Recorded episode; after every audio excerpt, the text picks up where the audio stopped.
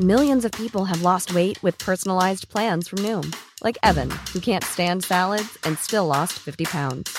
Salads, generally, for most people, are the easy button, right? For me, that wasn't an option. I never really was a salad guy. That's just not who I am. But Noom worked for me. Get your personalized plan today at Noom.com. Real Noom user compensated to provide their story. In four weeks, the typical Noom user can expect to lose one to two pounds per week. Individual results may vary.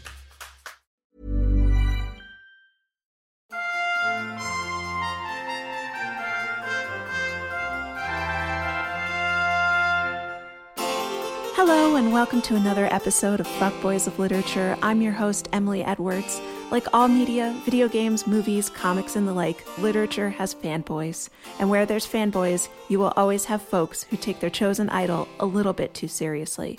And unfortunately, one writer has become somewhat of a shorthand for insufferable literary types. Today, we're talking fuckboys of literature, the dudes who worship David Foster Wallace, and arguably David Foster Wallace himself. With me today is my dear, dear friend, writer Andrew Rostan. How are you doing today?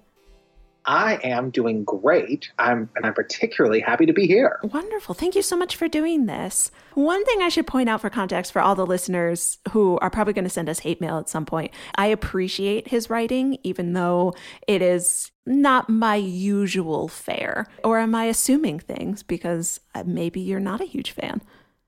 You are not assuming things. A couple years ago, on the recommendation of a friend, I bought and read all the way through Infinite Jest. And I think Infinite Jest, it is one of the most brilliant, original, very funny, and surprisingly very moving novels of my lifetime. And I don't see anybody equaling it, maybe in the next century. In the next century? That is both praise and criticism.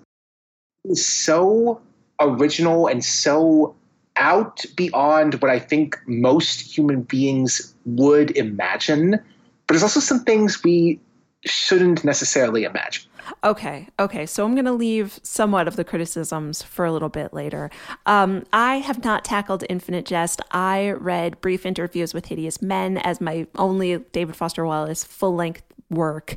Um, I actually really, really liked it. Uh, parts of it were remarkably true to life, and then other parts of it I found incredibly moving. He has a piece in there with an interview between a man who, a black man whose father was a, um, a, a, restroom sort of attendant, and he said that, and in the whole crux of the essay is that he'll this man who's being interviewed will never wear white because that was his father's uniform color. And it just reminds him of like the debasement of having to sort of stand in a room unnoticed while men around them is doing just you know the grossest parts of of living. And i just thought it was such an interesting takeaway and an interesting essay. But i have to say that while i was reading this i was reading it on an airplane and I was going to Las Vegas for a conference and I was reading it on an airplane. And the man sitting next to me started hitting on me using David Foster Wallace's brief interviews with hideous men as a way to like entree into a conversation with me. And I looked down and he was wearing a wedding ring. And I thought to myself, this is the most indicative you know, type of situation that you expect when you are talking about brief interviews with hideous men and men who worship David Foster Wallace. And it was just, you know, when you just look around and you go, like, if I wrote this in a book, no one would believe me. I definitely know the feeling. I actually wish that man had some of my discretion. For the listeners, while Emily is talking in beautiful Los Angeles, I'm here in Chicago, and I do a lot of reading on the CTA. And there are so many times I will see other people, particularly women, reading books I genuinely love. And I always have to stifle the urge to say, how do you how are you enjoying that? That book's so great because I would come across as creepy man on the train generally speaking just don't approach strangers in public. That's our that's our first psa of our chat. But you and i you know we've discussed this obviously. We we talked about the concept of the podcast before we started recording. Um, and it's not so much It's the the totemic way people treat his books and a specific subset of people treat these novels and works. That's the sign that you're just like if your favorite book of all time, if you if you say it in casual conversation, is Infinite Jest, I'm probably going to cross the room. I'm going to politely remove myself from the situation. and, and I know that it's not your favorite book, so at least I am, you know, saving myself a little bit of embarrassment there. Um, I, you know, I've I've often felt that David Foster Wallace is like the patron saint of that Twitter account, guy in your MFA. Have you read that? Only a little bit. Uh, is it is it still active? I think it's still active. I think the the woman who ran it actually got a book deal out of it, so good for her. Woot. So Infinite Jest obviously has a sort of um, a cachet to it that I quite frankly don't even know what it's about. I just assume it's about a man struggling with his own brain. Very briefly, it's about a tennis academy and an addict's home in Boston, Massachusetts. That also involves wheelchair bound Canadians plotting to overthrow the corrupt government and really mysterious films by a dead filmmaker. And it goes on for 1,400 pages. That does not sound like a book I want to read. Welcome to Fuckboys of Literature, when Emily admits that she's got really terrible taste in books. Um, I managed to read all of the Twilight books, but I'm not going to tackle Infinite Jest. One brief detail from Infinite Jest that I absolutely love, which is in the next to last chapter, they discuss a torture method in which people are forced to listen to isolated Linda McCartney vocals from Wing songs. Oh my god. There's a lot going on in Infinite Jest.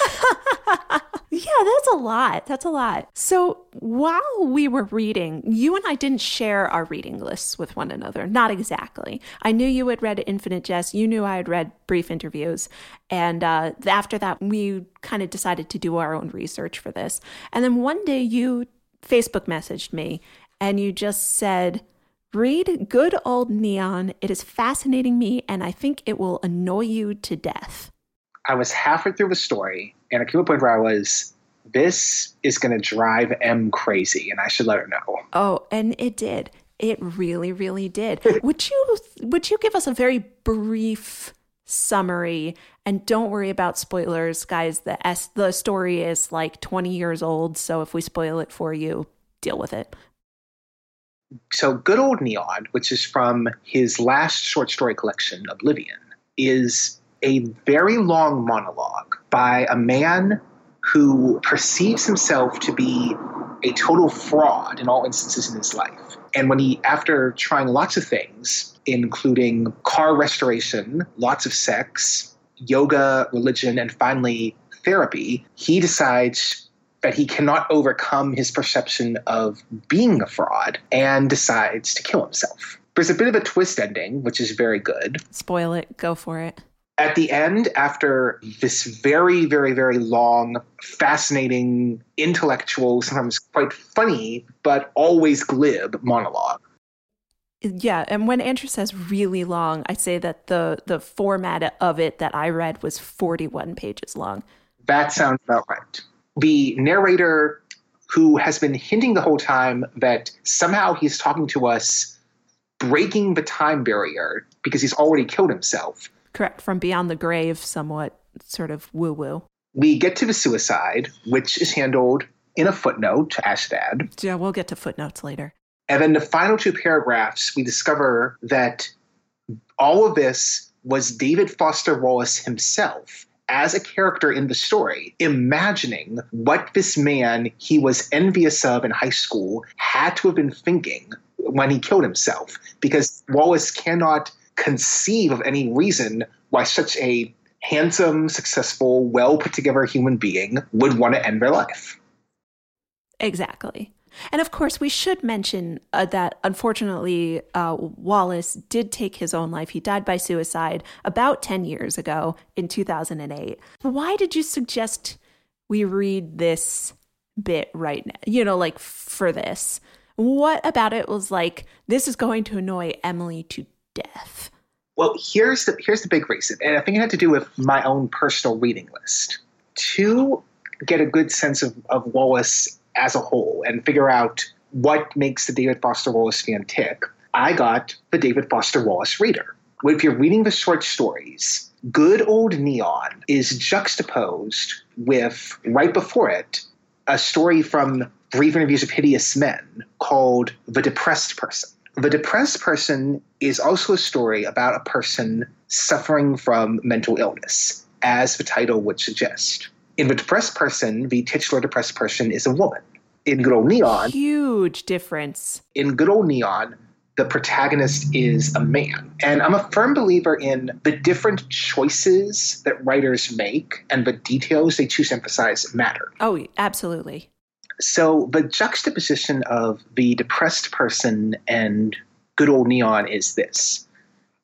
With the depressed person, the depressed woman's mental illness is depicted through this recursive narrative in which these simple declaratory sentences are repeated over and over again with the same terms used in different variations as one cause or effect of her pain piles up on top of the other. And on the one hand, this I feel like this is a fascinating way to depict depression through words alone. Right. As anybody who has either fallen into a depression or is clinically depressed, um, you know, you, you do ruminate over things. You do focus on things and refocus on them, and it builds in your head, sort of like that. Absolutely. So I think that's a clever idea. It also makes the story a slog to get through. It's by design, but that's what it is. It's a slog. While the man with mental illness in good old Neon is presented as both the narrator for most of the story and then David Foster Wallace at the end thinking about himself. They're presented as this is so awesome and so clever, and we're going to share with you things you've never thought of before, and we're going to think deeply about time and space. Oh, absolutely. I have to agree with you. The depressed person, the way that, and the things that sh- the character ruminates on, the thing that the the woman ruminates on, they're they're very vain. A lot of it is like her teenage orthodonture and things like that, and they seem almost petty. As it, the protagonist of a depressed person, the woman is pathetic. In good old Neon, the man is almost superhuman and almost worthy of our admiration because he is impressing us with his knowledge and what he has learned from being suicidal.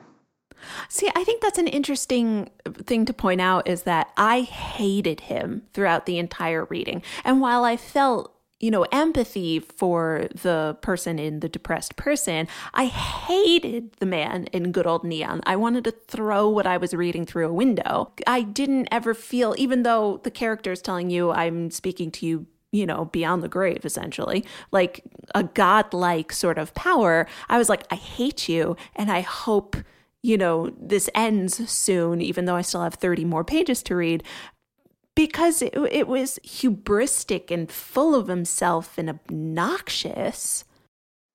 Now, there was one particular passage where I, it was the one that made me go, oh, Emily will hate this, where he delves deep with almost a wink on the page into how, man, have you forgotten that I'm dead already? This is a paradox. Oh, I know.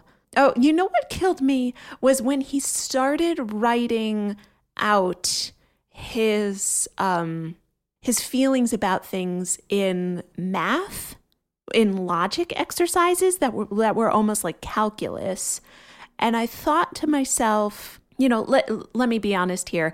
I barely passed trigonometry and then I stopped taking math in high school and haven't taken a math class since I was 15 years old. So you're going to see the limits of my intelligence on this one, but it struck me as such a man masculine thing to do is that, you know, his his relationships to things could be written out in the unassailable and truthful language of mathematics.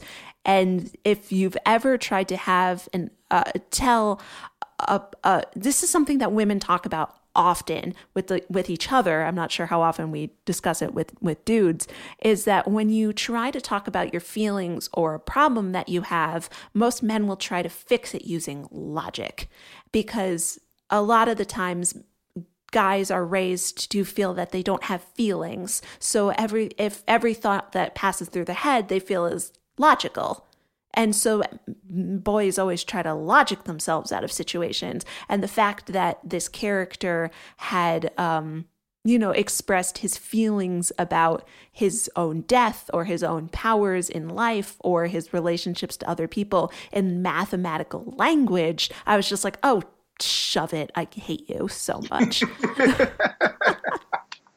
but uh, it, it should be noted that, like, Wallace was not um it, I would say what you know what is the word for it an autodidact where he would sort of teach himself all the details of everything he needed for the piece that he was writing at that time. Does that make sense? I feel like that is a running theme throughout all of his work. Yeah, and but to excruciating detail. Oh, absolutely. I, I finished my reading with several of his nonfiction pieces, which I find fascinating because of how much detail they go into. It's like the footnotes in Infinite Jest, where there are single footnotes that last 20 pages. Yeah. Okay. So we're going to get to this. So, um, I found two important pieces in the Los Angeles Review of Books about him, which I'll link to in a blog post on the website, fuckboysoflit.com. And the first essay is by a gentleman named Julius Taranto, T A R A N T O, from September 2018, which was probably the 10 year anniversary of the writer's death. And it's called On Outgrowing David Foster Wallace, which I think most of us kind of do eventually. Like if we haven't built an altar to him, we read him the, for the first time probably in our freshman or sophomore lit classes, which is when I did. And, and it's new. It's so unique the way that he speaks and the way that he writes that you feel like you're in some kind of secret club. And then after a little while, you're not reading things for scholarly purposes, so you kind of go to something maybe a little bit less heady. So, this writer found his first Wallace when he was 17, when he was taking a, uh, like an SAT course and found a copy of Infinite Jest and, and then plowed through it, and then spent his next two years just obsessing over the writer to the point that he applied to and got into Pomona College, which is where Wallace was teaching at the time, and had been waiting like with anticipation to actually take this man's uh, you know freshman literature course um, but unfortunately wallace did die by suicide before this gentleman had a chance to actually take his class which undid him he didn't really know how to go on with his studies or even reading casually without the promise of Wallace in the future. One passage from the essay really kicked me in the gut, and it says, Wallace's wily mode of asserting superiority manifests in his insistent use of hyper specialized vocabulary and maximalist levels of detail. This is also a power play. Wallace's master of esoteric detail and vocabulary produces a sense of exactly that mastery. And above that, I wrote in all caps, he's the patron saint of Gamergate and fanboyism. Have you ever been quizzed by someone who didn't want to let you in the club? You know what I mean?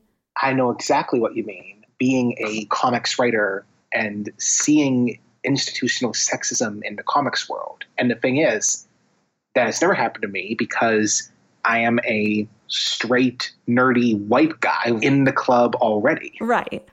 Thank you for never being that to me you know the, the the gatekeeper.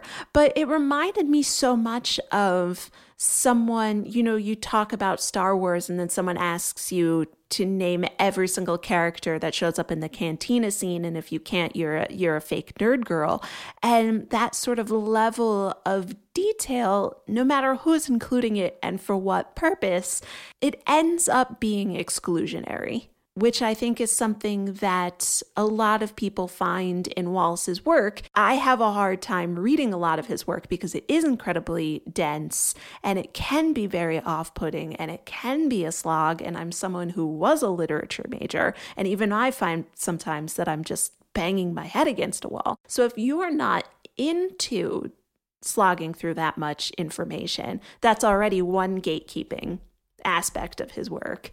I feel like it also goes beyond gatekeeping. Some of the last pieces I read of his were his great nonfiction writings, getting away from already pretty much being away from it all, and a supposedly fun thing I'll never do again, in which he's describing going to the Illinois State Fair and then going on a week long cruise.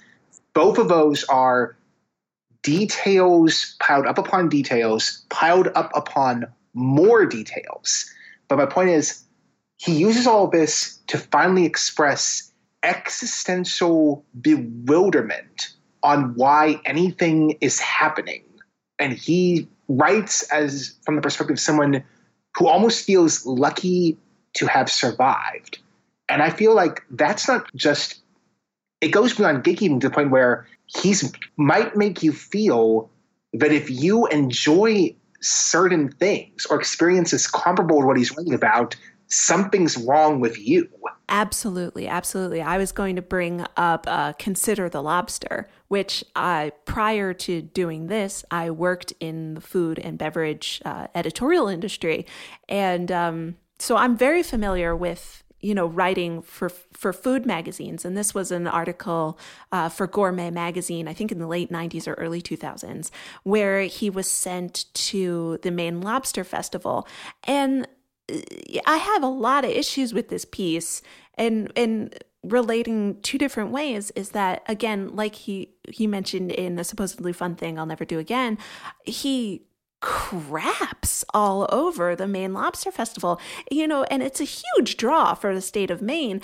And he just acts as though anybody who's there and enjoying themselves is trash. And there's no other way to feel about this. You know, he just says it's tacky and not fun and it's dirty and it's loud and it's crowded and it's, you know, it's a really mean way to treat the subject that you're writing about. You would never, most people cannot get away with that, let's just say, if you're writing sort of service editorial. And then the other thing, the other way that this relates to the sort of entree into the topic that I had discussed earlier is that at one point in the essay, he goes into just unbelievable taxonomic detail about what lobsters actually are. And if you really like them, I apologize to you. They are basically sea roaches.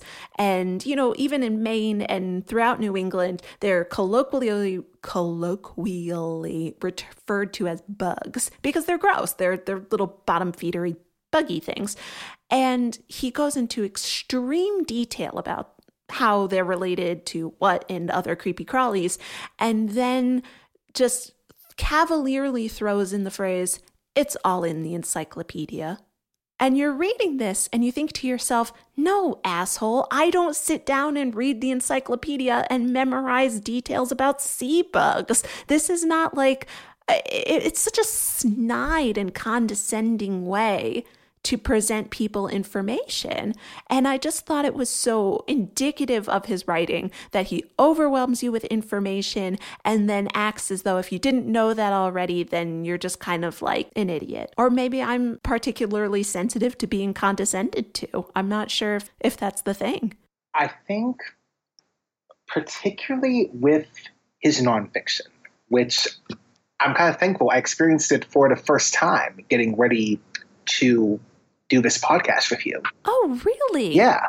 Okay, because I had only seldom read his fiction and mostly read his nonfiction. So that could be another reason why we don't relate the same to to his work. Possibly. I, I'm not willing to go that far yet because I feel like you and I are both driving towards a mutual conclusion. Save for the throwing climax of the podcast. But there is a sense in reading his nonfiction, and I didn't even get to read as much of it as I wanted to, but both his attitude and the way he describes things there's almost times when he feel when he can make a reader feel like they shouldn't enjoy the things they enjoy, or that they're dealing with somebody who is, if not more intelligent than them. The way he can write about himself, even when he's writing about his own failures or times he's wrong, he can present himself as a very romantic figure in a landscape. So you feel lesser.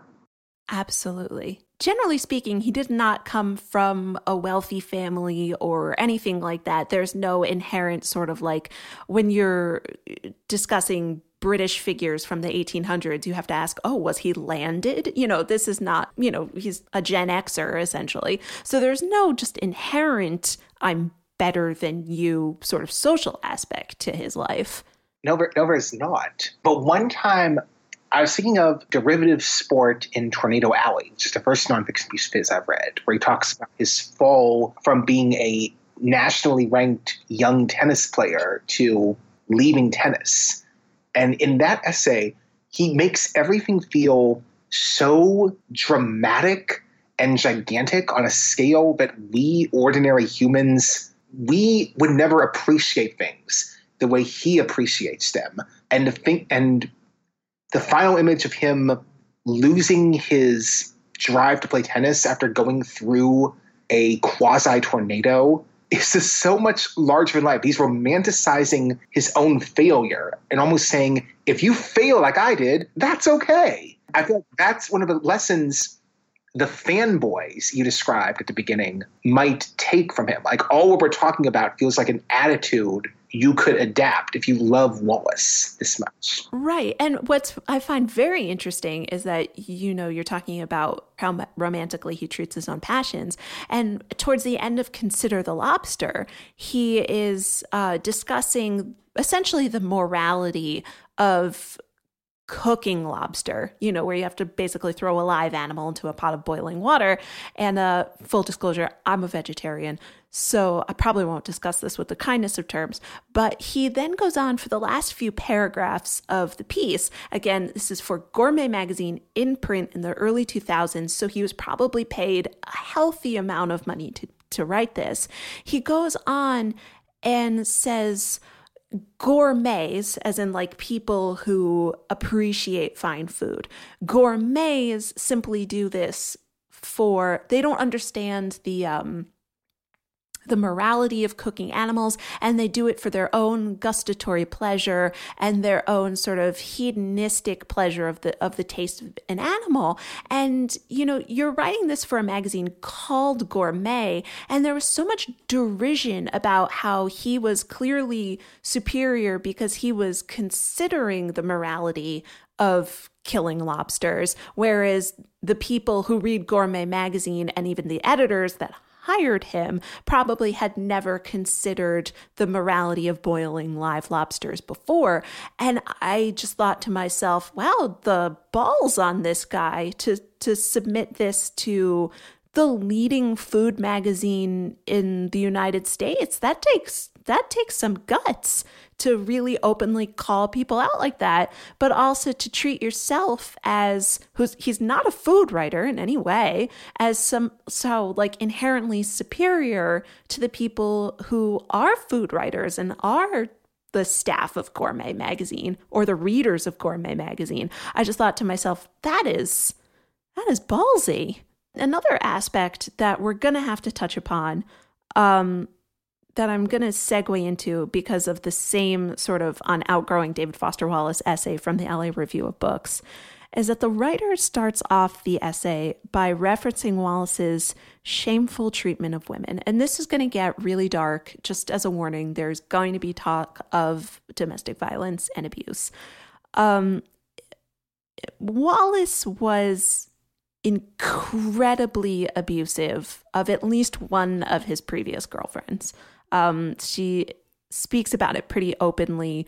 But again, I'm not going to name her because she's a writer and a brilliant writer in her own right, and I don't want to only have you know about her in the in the context of abuse.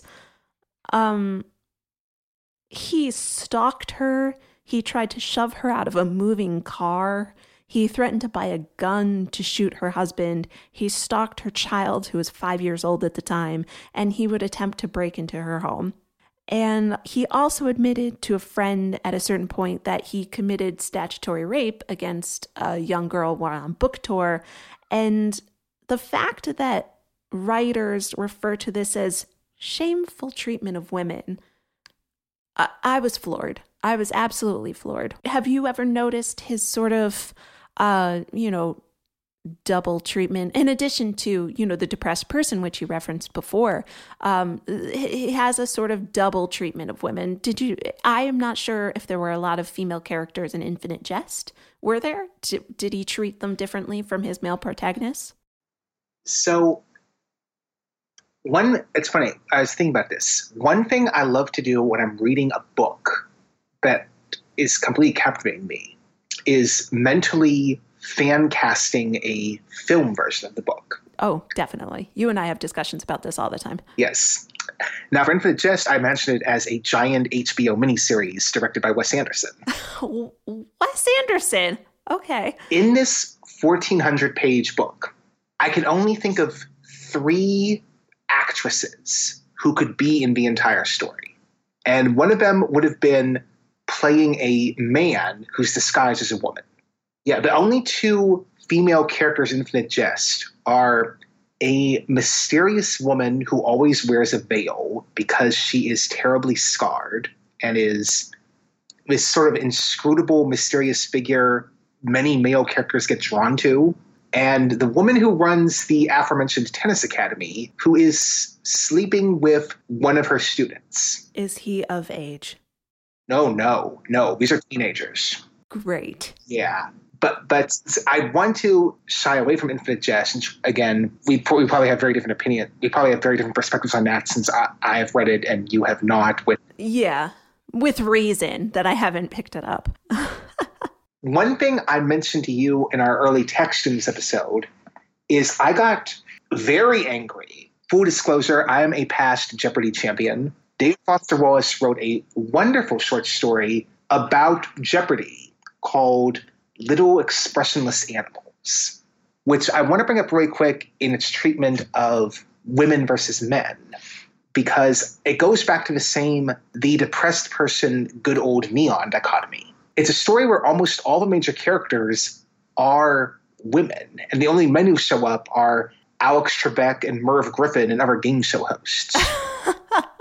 okay. But the female characters are depicted as well, they're incredibly interesting, but they're also full of sadness and depression and neuroses and huge flaws. And it ends with a woman who's been winning Jeopardy nonstop for three years finally losing because they put her up against her autistic brother who knows about animals and she can't either she can't both can't think about animals or truly face her brother. And in this story are all really fun, philosophizing, freewheeling guys who drink beer and watch sports. And even when they touch into their neuroses, are depicted as, boy, this is crazy, but crazy in a fun and interesting and I can relate with way. Yeah. Swinging and interesting, and look at yes. all my quirks. Aren't I appealing kind of way? Woohoo! Yeah. I haven't read that piece. Um, I, I will as soon as we finish. Can you repeat the name of it again? Little Expressionless Animals. I'm going to ask the standard, like freshman English 101. What does the title refer to? The Jeopardy champion, who is also having an affair with the show's head researcher. They're both they're both women.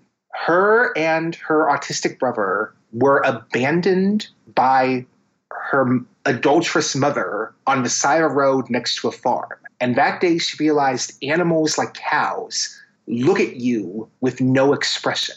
And now she cannot bear to think of any animals, period. Interesting.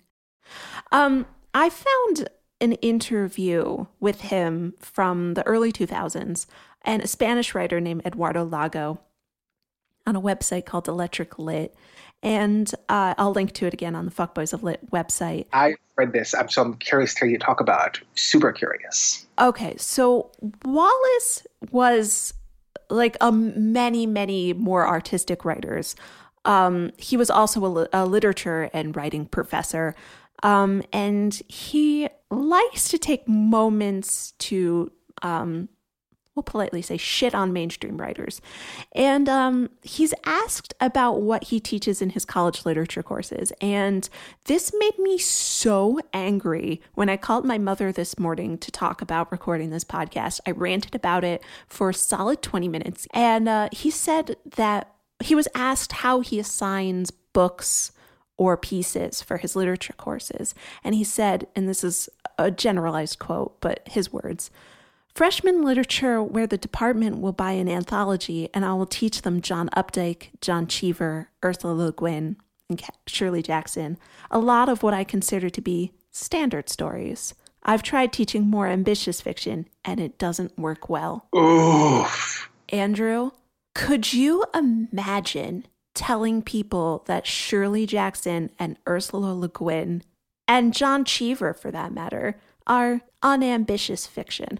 I've never been so angry in my life at something so inconsequential. And Andrew knows me really well, so he knows that I get angry at inconsequential things all the time. That is quite possibly one of the most ignorant things I have ever heard someone I consider a really terrific writer say about writing and literature and existence in general. When The Haunting of Hill House came out on, on Netflix, and a lot of people had never heard of the source text before, and I said, Oh, it's by Shirley Jackson. And they looked at me with, you know, big cow eyes and they had no idea what expressive cow eyes, we'll say. And they didn't know who I was talking about. And I said, You remember the lottery? And then I explained the story to them. And they were like, Yeah, oh. I remember that. And every single person, the first time you read it, you got chills down your spine. And it's a brilliant piece of short fiction.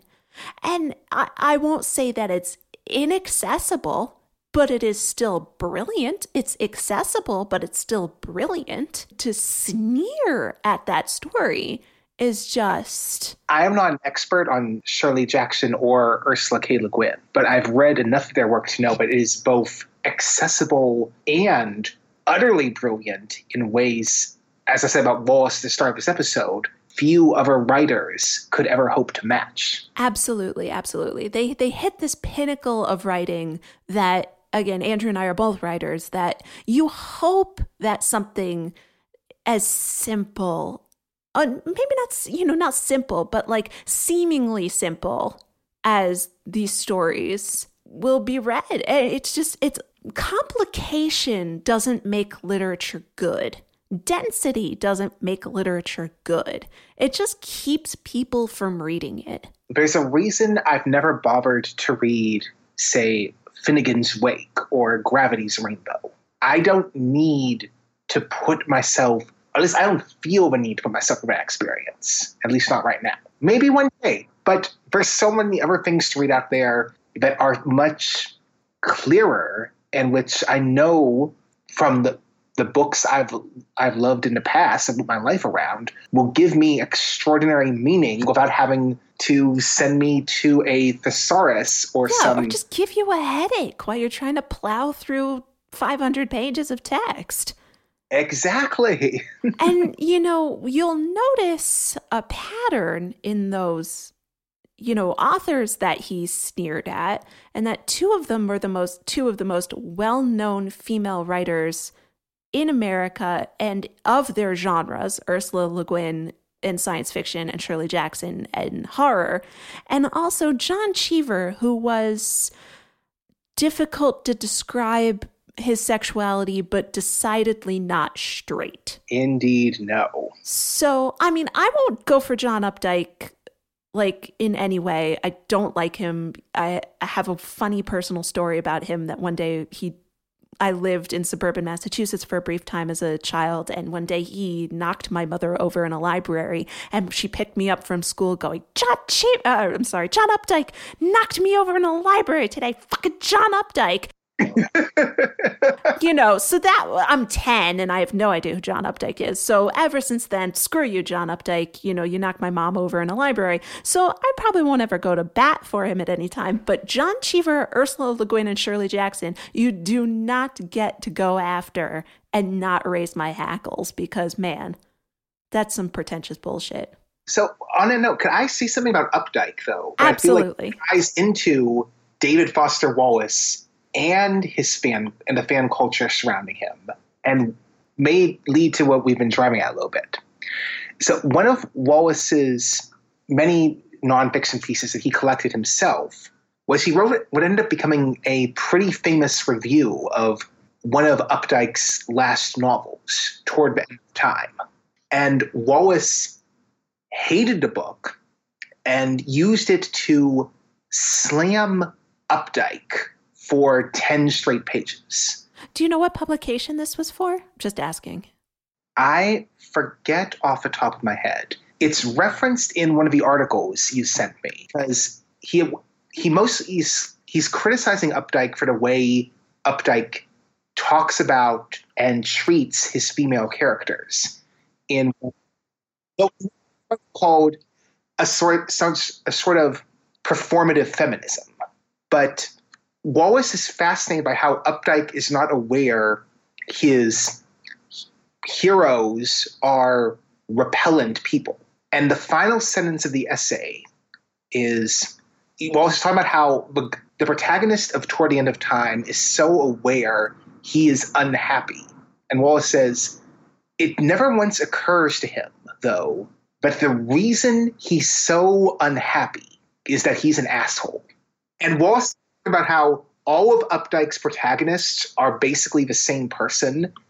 And the protagonists of Infinite Jest and Wallace's first person narrative short stories, they're all versions of David Foster Wallace. They're all romantic thinkers who pile up one idea after another. And even when they lose, there's still something romantic about them, or they end up having a final um, mind shattering plot twist breakthrough at the end, as happens in good old Neon and happens in Infinite Jest. And these people, and all these male protagonists who he really identifies with, I feel like in one degree or another, they're people I would never want to meet in real life and they're all and you put those fictions side by side with his essays and i would never want to meet essayist david foster wallace. He sounds like a prick. If i ever if i'd ever gone to meet david foster wallace i seriously wonder what my impression of him would have been but i've known enough self-important people to suspect i probably wouldn't like him but he still creates this sense of oh I am depressed and complicated and flawed, but that makes me special. And I feel like that is what so many of the David Foster Wallace fans latch onto. But they see themselves as I'm depressed and I'm flawed and I have all these problems. But maybe that's what makes me super special and interesting in the end. And I realize that's a reductive thing to say, but I also think there's kind of a bit of truth in that. Do you think that Wallace didn't have perhaps respect for women who were going through depression as well? I mean, just case in point, the dichotomy of the depressed person versus good old neon. Just sort of, there's something heroic in men dealing with depression and something sniveling about women going through the same thing. From the way he writes about women in his fiction. I feel like he is much more fascinated by their problems and how they try to solve them than he is. I think he's an empathetic person, but I do not think his empathy matches his fascination and the idea that he's seizing this chance to almost clinically observe what's happening. I have some difficulty with ever seeing someone who was consistently abusive as empathetic. Does that make sense? I, I, think that makes a lot of sense. I think that if you are someone who is consistently abusive, and I and I will say that Uh, or a habitual abuser of partners or of people. I, am going to play armchair, armchair psychologist, but I think a lot of that stems from having no empathy or drawing concrete lines on who you can empathize with. Uh, no, I would definitely agree with that. I feel like in some cases, Wallace's empathy is not, it's a self centered empathy. It's not so much with your problems, it's that, oh, I am messed up, you're messed up, I can relate. But in the end, I think he would probably always say that his own problems were more interesting or pressing than whoever he's trying to empathize with. I would not disagree with that statement one bit. I think the end of Good Old Neon, when he talks about how, oh, I am super cool and I'm wondering why this person did what they did to themselves, is proof positive of that. Right. You don't take a 41 page rumination over, uh, a former acquaintance's suicide and then make yourself the subject of the piece for the last, you know, page and a half of it. Or at least that's an interesting exercise.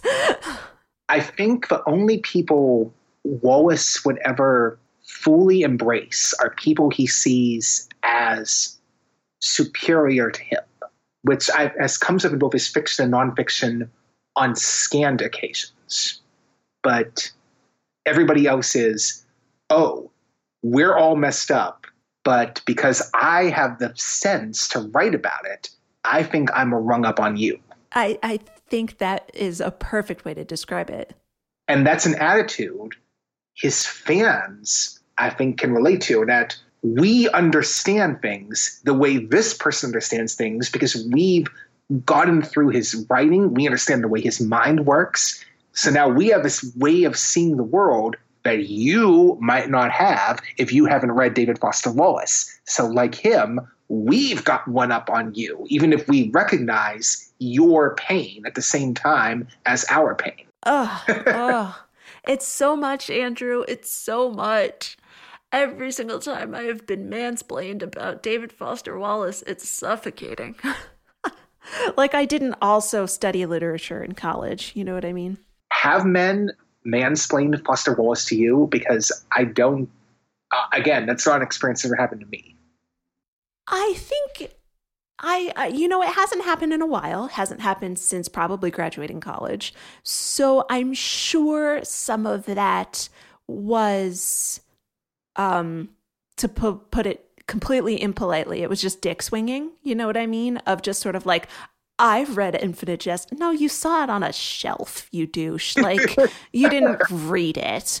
Um, I'm sure a lot of that has been coded shorthand for I can name drop, I can drop this piece of information um, and and seem superior to you. And if you your eyebrows perk up at the mention of David Foster Wallace, then I know that you can speak the same shorthand as me. Does that make sense?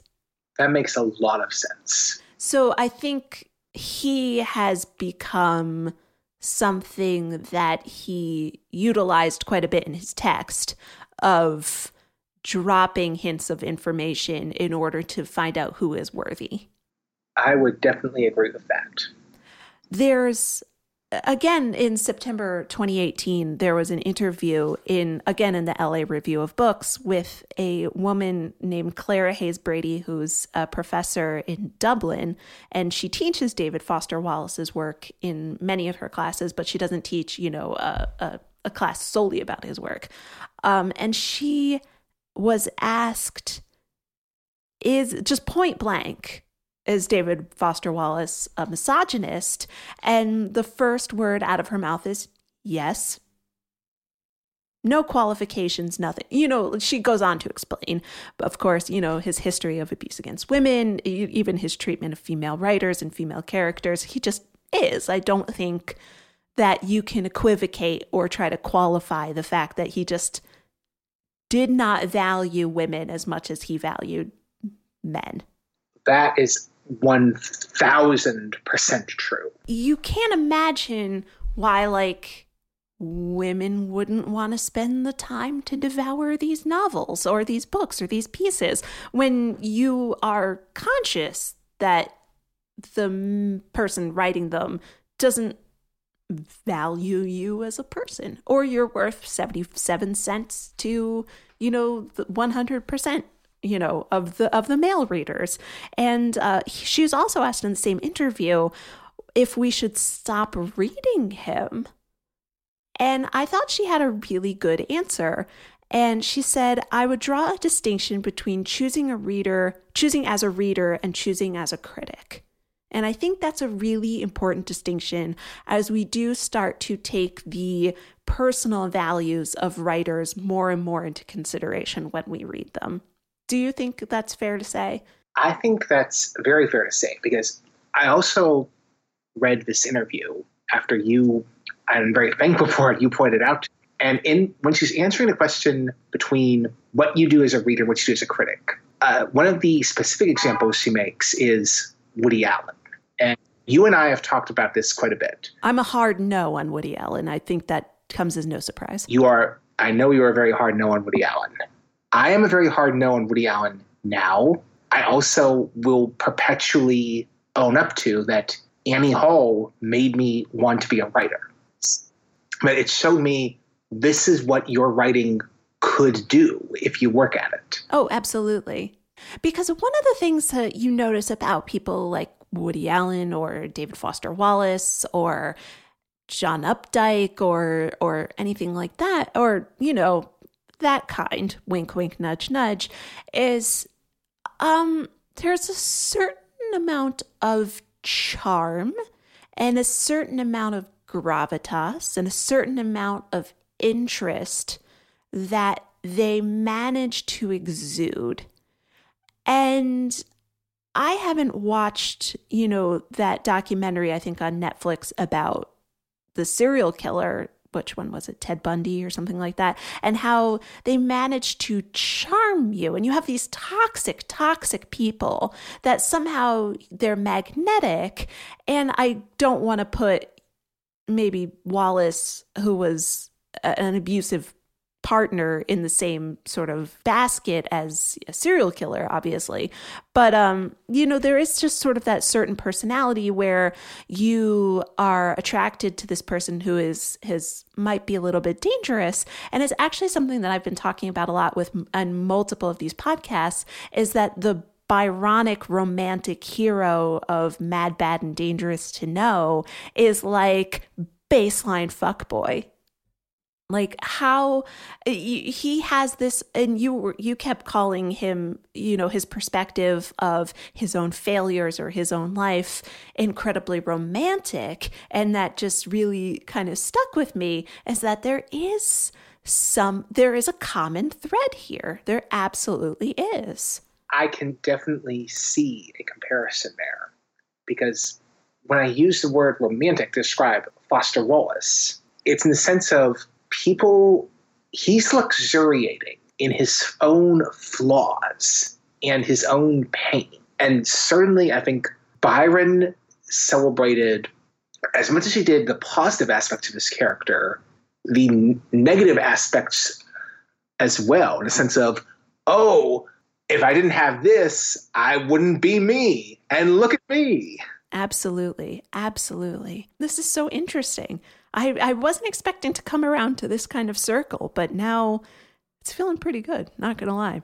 One last thing that I wanted to bring up was probably from this same interview with uh, Eduardo Lago.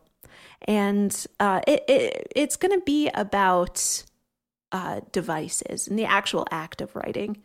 And Lago asks Wallace, you know, what's with the footnotes, basically. Because if you've ever read David Foster Wallace, you will know that he egregiously uses footnotes. We discussed this earlier with Infinite Jest. And Consider the Lobster has footnotes, even though it's in a print magazine. Pretty much everything he writes uses footnotes. And literally, the last thing I read before we did this and it's the last essay in the David Foster Wallace Reader, is his absolutely beautiful essay, Both Flesh and Not. And he puts the grand conclusion not in the body of the text, but in a footnote, two paragraphs from the end of a text. and in, in the Dave Foster Wallace Reader, Sven Birkerts, who was quoted all around Emerson while we were studying there, considers that the most brilliant thing a writer could do. Maybe all, maybe the male literary critics the male writers are all in this together. I, I'm starting to wonder if there was some kind of grand conspiracy. Because, uh, you know, I guess as someone who I've always uh, made my my bread and kept the lights on by being an editorial writer. And you can't pull shit like that when you're an editorial writer. It, you just can't do it. And I could never imagine being allowed to get away with that crap. Absolutely not. Andrew, the stunned look on my face because I I missed this essay, but the, the fact that you would put the the absolute climax of your emotional piece in a footnote and then be heralded for it.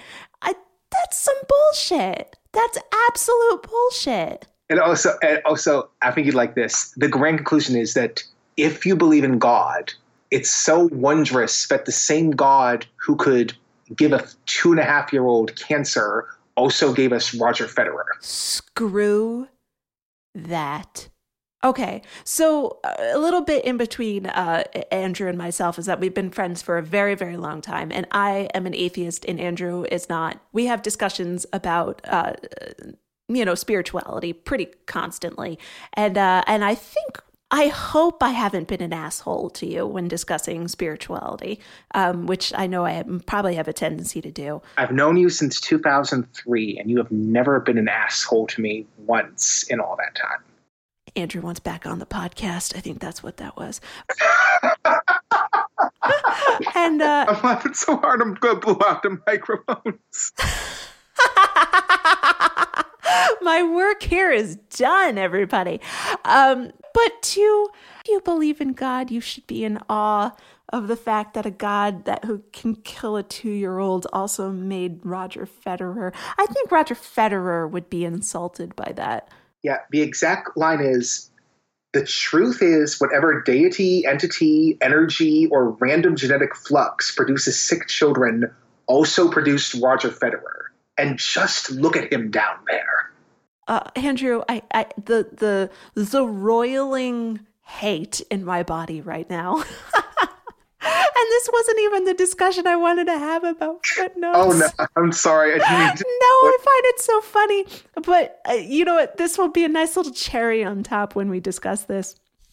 So there's a quote. Eduardo Lago asks uh, Wallace about his reliance on footnotes.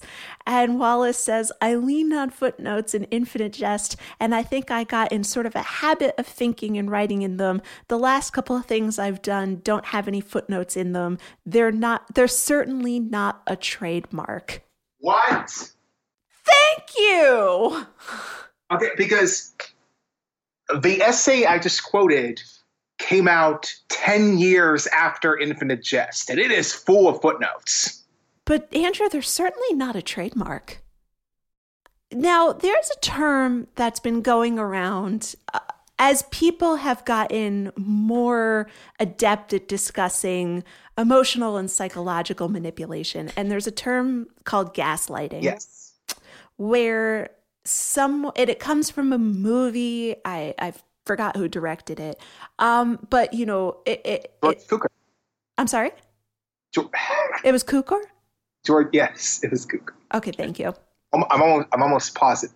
Almost positive. Um, If anybody would know off the top of their head, it's Andrew. So I'm going to trust him on this one. Um, so uh, basically, it's a term for someone telling you that what you see with your own eyes isn't real. And it's a psychological manipulation. So I'm currently sitting in my bedroom, which has white walls. And if I said to Andrew, the walls are white, and he said, no, they're blue, And I'd go, What the hell are you talking about? My walls are white. They're white. I'm looking at them right now. And you'd continue saying, No, what you're seeing is not real. Eventually, you begin to doubt reality, your own perception, and your own existence, sort of. And so, for someone like a known abuser, David Foster Wallace, telling you that his use of his trademark is not a trademark, just was the cherry on top of me going, fuck this guy. Yeah, he was. That is definitely talking out your own ass. so, on that note, think it's time to wrap up. Andrew, will you tell our listeners uh, how they can keep in touch with you? Perhaps your Twitter handle or your website and how they can keep in touch. Absolutely. So I am simply Andrew Rostan on Twitter, all one word. Rost- R O S T A N. Yep, that's my last name. I am a writer who has published two books. They are both on available on Amazon.com. An Elegy for Amelia Johnson and Form of a Question. Form of a Question came out a couple months ago. I will be promoting it at Comic Cons across the country this year. Well, thank you so much for for letting everybody know. And uh, if you follow both of us, myself at Ms. Emily Edwards and Andrew Rostan on Twitter, you'll be privy to some interesting conversations, I can imagine. And as always, you can follow the podcast on Twitter at Fuckbois of Lit. That's B O I S or at fuckboisoflit.com, where I'll post links to the articles and pieces we've read for this episode, or you can follow me personally again at Ms. Emily Edwards. That's MS Emily Edwards. Thank you again for listening, and until next time.